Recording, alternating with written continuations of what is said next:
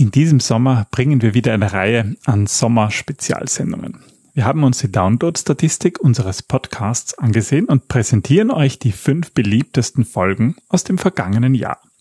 Heute machen wir weiter mit Platz Nummer vier. Veränderung gehört auch zur Businesswelt dazu. Organisationen, die sich nicht wandeln und der Umgebung anpassen, werden früher oder später sterben. Also sind auch Veränderungen für Organisationen überlebensnotwendig, können aber auch sehr einschneidend und belastend sein. Bei Veränderungsprozessen stoßen Mitarbeiter an ihre Grenzen und leisten Widerstand. Das ist ein ganz normaler menschlicher Zustand. Aber wie kann man als Führungskraft damit umgehen? Wer dies versteht und die Ursachen des Widerstands erkennt, kann diese auch überwinden. Willkommen beim Design Thinking Podcast Mehr Erfolg und Spaß im Unternehmen. Hier gibt es Tipps und Tricks aus dem Beratungsalltag von Ingrid und Peter Gerstbach, damit du kreativer und erfolgreicher wirst und mehr Freude bei der Arbeit hast. Und jetzt geht's los. Viel Spaß! Hallo und herzlich willkommen zum Design Thinking Podcast. Wir sind die Gerstbachs und wir stehen für Arbeiten in Gelb, also mehr Erfolg und Spaß bei der Arbeit. In dieser Wiederholungsfolge, Platz 4 der Charts, geht es um Veränderung. Letztes Jahr in Folge DT 237 haben wir uns angesehen, wie wir Menschen auf Veränderung reagieren. In der damaligen Folge in Bezug auf die Klimakatastrophe. Heute könnten wir diese Folge ganz ähnlich auf das Coronavirus beziehen. In dieser Wiederholung aus dem letzten Jahr geht es jedoch ganz um Veränderung in Unternehmen. Viel Spaß! Hallo Ingrid. Hallo Peter. Wobei wir müssen unseren ähm, oder wir dürfen oder ich darf unsere Hörer entwarnen, es geht nicht um die Klimakrise. Ja, wir hatten die letzten zwei Episoden aufgrund ja, der aktuellen Entwicklungen dem, der, der Klimakatastrophe, der Klimakrise gewidmet. Und man muss schon sagen, es ist halt schon auch ein bisschen deprimierend deswegen auch die, äh, die Besprechung über die Veränderungskurve, weil je mehr man sich damit beschäftigt, desto mehr erkennt man, dass das wenig Ausweg gibt per se. Also dass, dass man wirklich grundlegend die Dinge ändern muss und das deprimiert. Und das ist ja auch die Phase 4 in der Veränderungskurve, die wir besprochen haben. Aber das Schöne ist, es gibt ja auch eine Phase 5 und da wollen wir hin und da wollen vor allem Unternehmen hin, die ähm, ja auch in, um, in, in stark umwälzenden Veränderungen gefangen sind gerade. Ja, du hast es auch so schön in, ähm, in der Ankündigung gesagt wir müssen uns verändern, wenn wir bestehen wollen, wenn wir wachsen wollen, weil ähm, stehen bleiben bedeutet immer den Tod, egal ob für Lebewesen oder auch für Unternehmen. Und deswegen ist, ist Veränderung ein ganz natürlicher Prozess.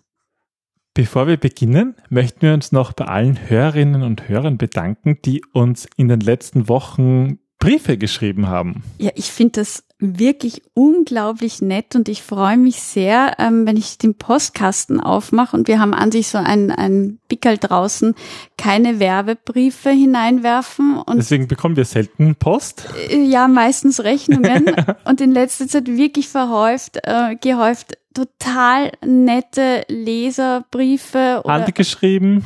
Handgeschrieben, kreativ, ähm, mit netten Worten, mit ähm, Inspirationen, mit Gedanken und dafür vielen, vielen herzlichen Dank. Das bedeutet uns sehr viel, dass ihr euch da auch die Zeit nehmt und dass ihr uns schreibt. Und, und das gibt uns auch eine Chance, euch kennenzulernen, weil wir reden da halt in unsere Mikros rein und wissen so gar nicht, wer da draußen eigentlich ist, wenn man die Podcasts so anonym hört. Und deswegen ist es umso schöner, wenn man Nachrichten kriegt. Die letzte kam aus Luxemburg. Wir bekamen schon aus der Schweiz, aus Luxemburg, aus den USA. Also es ist ähm, und gerade das, also Luxemburg finde ich interessant, wenn wir sozusagen, wenn zumindest wenn ich mir die Leser, äh, die Hörer vorstelle, dann denke ich halt irgendwie an Österreich, Deutschland und die Schweiz. Aber dass es ja auch in Luxemburg deutschsprachige Menschen gibt oder in Belgien oder in Frankreich oder eben überhaupt im Ausland Lebende, an das denke ich oft nicht. Das ist dann schön, wenn wir ein bisschen einen Einblick bekommen, ja. wer uns da hört. In der letzten Episode haben wir ja ähm, uns angeschaut, wie Menschen auf Veränderungen reagieren und haben uns diese Veränderungskurve nach Kübler-Ross angeschaut, eben am Beispiel der Klimakatastrophe. Heute ist eben Fokus davon auf, auf Unternehmen. Ähm, was bedeutet das für Unternehmen? Ähm, wobei hilft uns da die Veränderungskurve?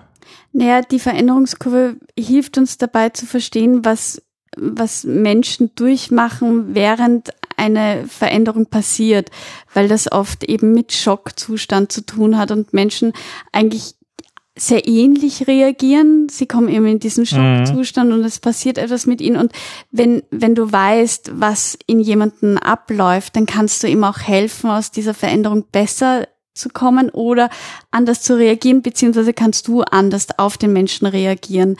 Und, und das ist das Wesentliche. Es geht wie immer in Design Thinking um Kommunikation, um Empathie, um Verstehen und darum, ähm, gute Lösungen zu finden, die, die andere unterstützen. Ja, und das schauen wir uns heute an am Beispiel von Unternehmen allgemein und Veränderungsprozesse im Allgemeinen, aber auch ein bisschen spezieller im Bereich Innovation, weil man da aus bei jeder Phase eigentlich was daraus lernen kann. Wir wollen nicht stecken bleiben in diesen fünf Phasen. Ähm, vielleicht für die, die die letzte Episode noch nicht gehört haben, hört die letzte Episode, weil da erklären wir die fünf Phasen und wir werden sie uns jetzt nochmal anschauen. Ähm, es sind fünf Phasen, eins, zwei, drei, vier, fünf und wir beginnen einfach bei eins, wobei vielleicht vorab nochmal ganz wichtig zu sagen, die sind nicht unbedingt chronologisch zu durchlaufen. Das kann man so nicht ja, sagen, oder? Nein, also das ist kein, ähm, kein chronologischer Ablauf, jetzt auch in dem Sinne, dass man sagt, okay, du steckst in jeder Phase bei so einer Veränderung, beim Sterbeprozess ähm, für eine gewisse Zeit fest, für vorgefertigte, weiß ich nicht, zwei, drei Monate, sondern das ist individuell sehr verschieden und ähm, manche überspringen sogar Phasen, aber es sind grob diese fünf Phasen, die man eben bei einer Veränderung durchläuft. Genau erfunden oder entwickelt von Kübler-Ross ähm, und diesmal angewendet identifiziert. auf identifiziert, diesmal angewendet auf, auf Organisationen. Ja, Phase 1 ist die Phase des Nicht-Wahrhaben-Wollens. Das heißt, es gibt eine massive Veränderung ähm, und der häufigste Schritt ist, wie Menschen darauf reagieren, dass sie diese Veränderung, diese Krise, dieses Problem gar nicht wahrhaben wollen. Ja, ein Beispiel ist zum Beispiel, wenn, wenn eine Fusion ansteht oder wenn Jobs abgebaut werden müssen oder wenn sich einfach im, Organ im Unternehmen, in der Organisation etwas massiv im Außen ändert.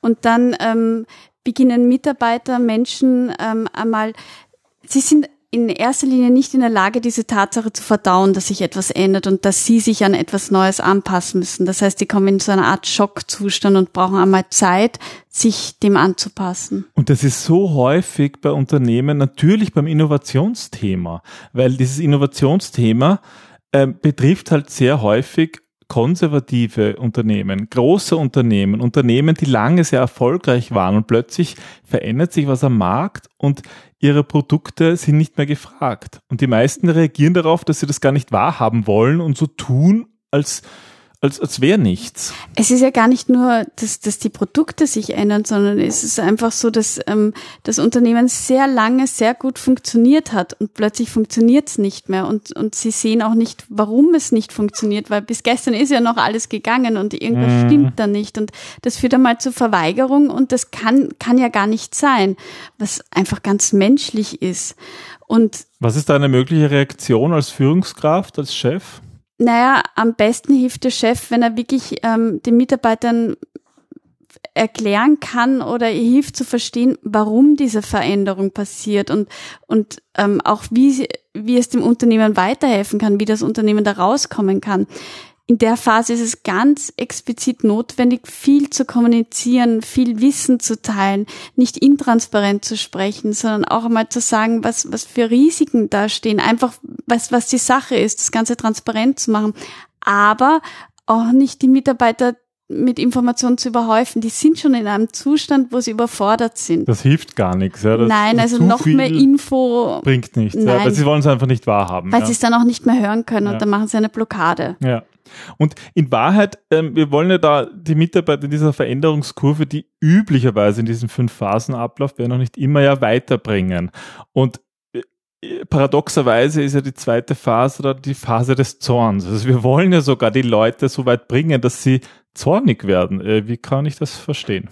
Naja, ähm, sie wissen jetzt, dass sie ihre Komfortzone verlassen müssen und dass sie sich ähm, verändern müssen, damit ja, damit sie weiterhin bestehen können. Und das mhm. macht in erster Linie einmal wütend.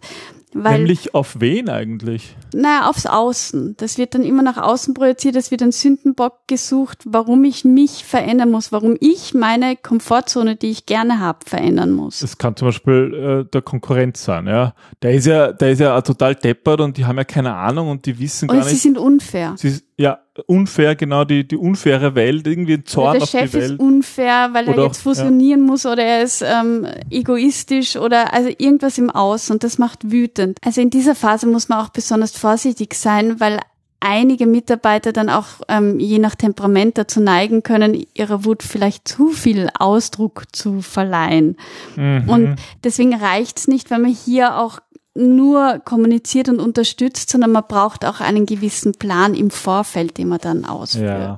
Und ich finde, es ist halt, wenn man diese Phasen kennt, dann kann man auch verstehen, es ist okay, dass Ja. man so ein bisschen Es ist zornig menschlich. wütend. Es ist menschlich. absolut menschlich. Es ist nichts Verbotenes. Und wenn man es weiß, dann kann man das auch, auch als Führungskraft vielleicht ein bisschen eher sagen, okay, ist okay. Ja, solange es nicht jetzt monatelang dauert, sondern vielleicht Tage oder Wochen, muss man das irgendwie auch zulassen. Ja, und dann, dann ist man, glaube ich, auch gnädiger, wenn man weiß irgendwie oder wenn man sich hineinversetzt, wie es einem selber damit gehen würde, auch generell mit Veränderung, dass das einfach schwer ist und, und dass man da auch zornig werden kann.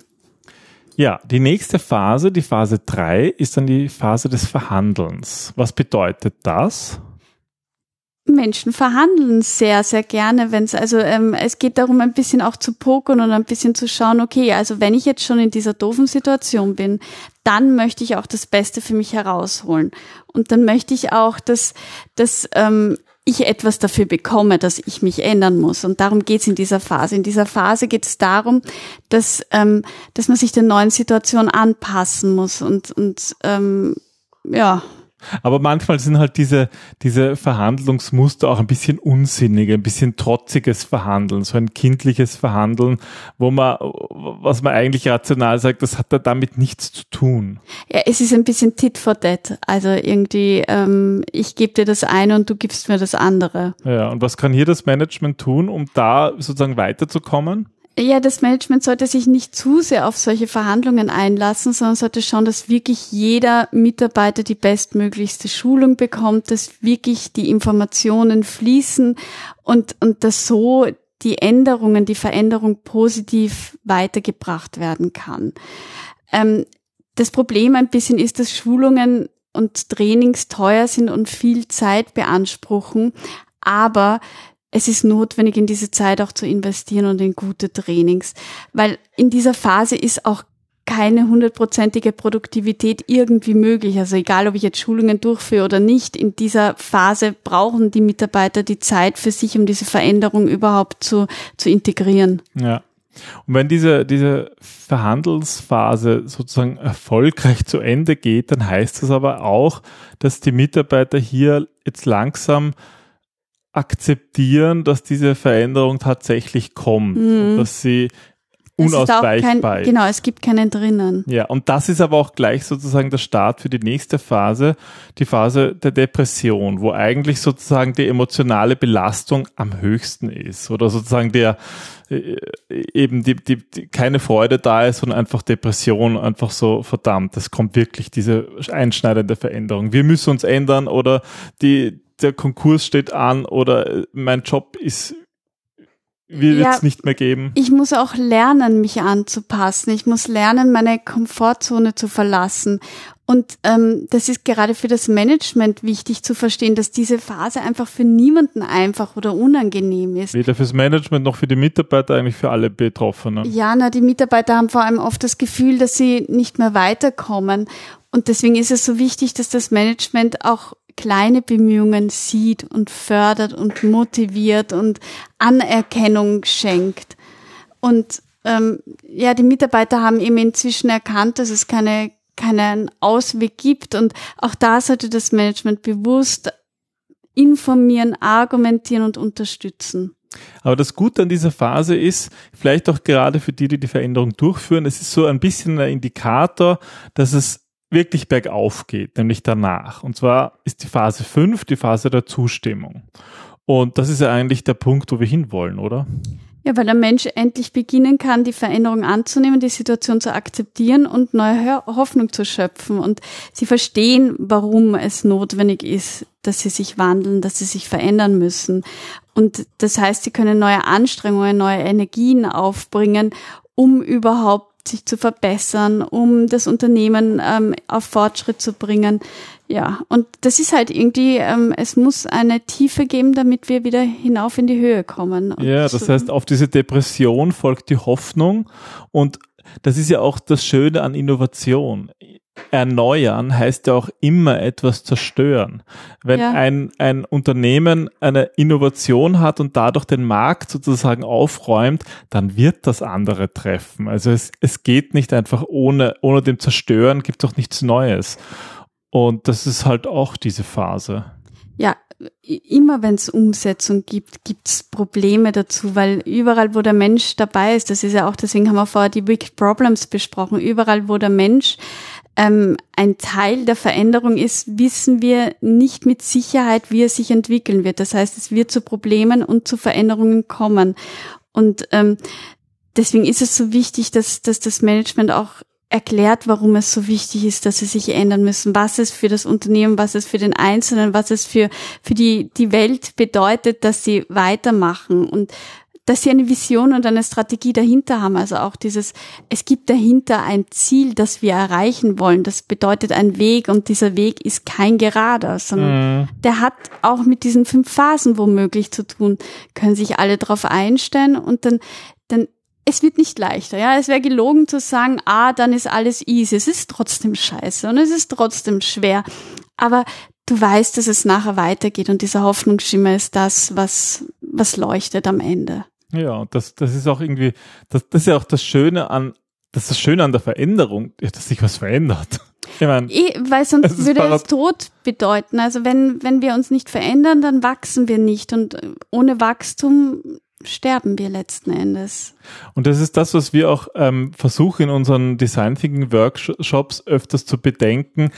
Wenn wir oft an diesen Punkt kommen, wo Leute mit diesen ganz starken Emotionen verknüpft sind, mit dem nicht wahrhaben wollen oder mit dem Zorn oder mit irgendwie eigenartigen Verhandlungsmustern, die man, die man rational gar nicht versteht oder eben auch mit Depression, dass das alles ein Prozess der Veränderung ist und ähm, ja, Design Thinking ist super für Wicked Problems und Wicked Problems haben einfach auch damit zu tun, dass es Veränderung, schwierige Veränderung bedeutet.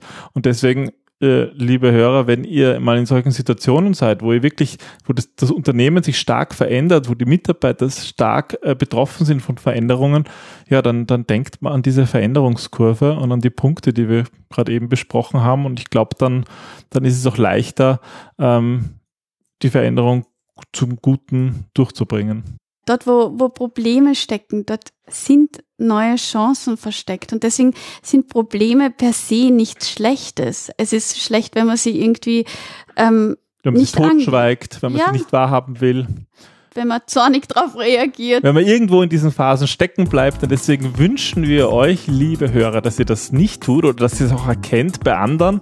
Und dann, glaube ich, klappt doch die Veränderung und dann können wir großartige Dinge gemeinsam machen. Das ist doch ein schönes Schlusswort. Ja, das wünschen wir euch alle und ähm, wir freuen uns darauf, ähm, euch beim Wachsen begleiten, unterstützen zu dürfen mit diesem Podcast, mit Briefen, mit Mails und vielen Dank fürs Zuhören. Ja. Und, bis zum nächsten Mal. Bis dann. Tschüss. Tschüss.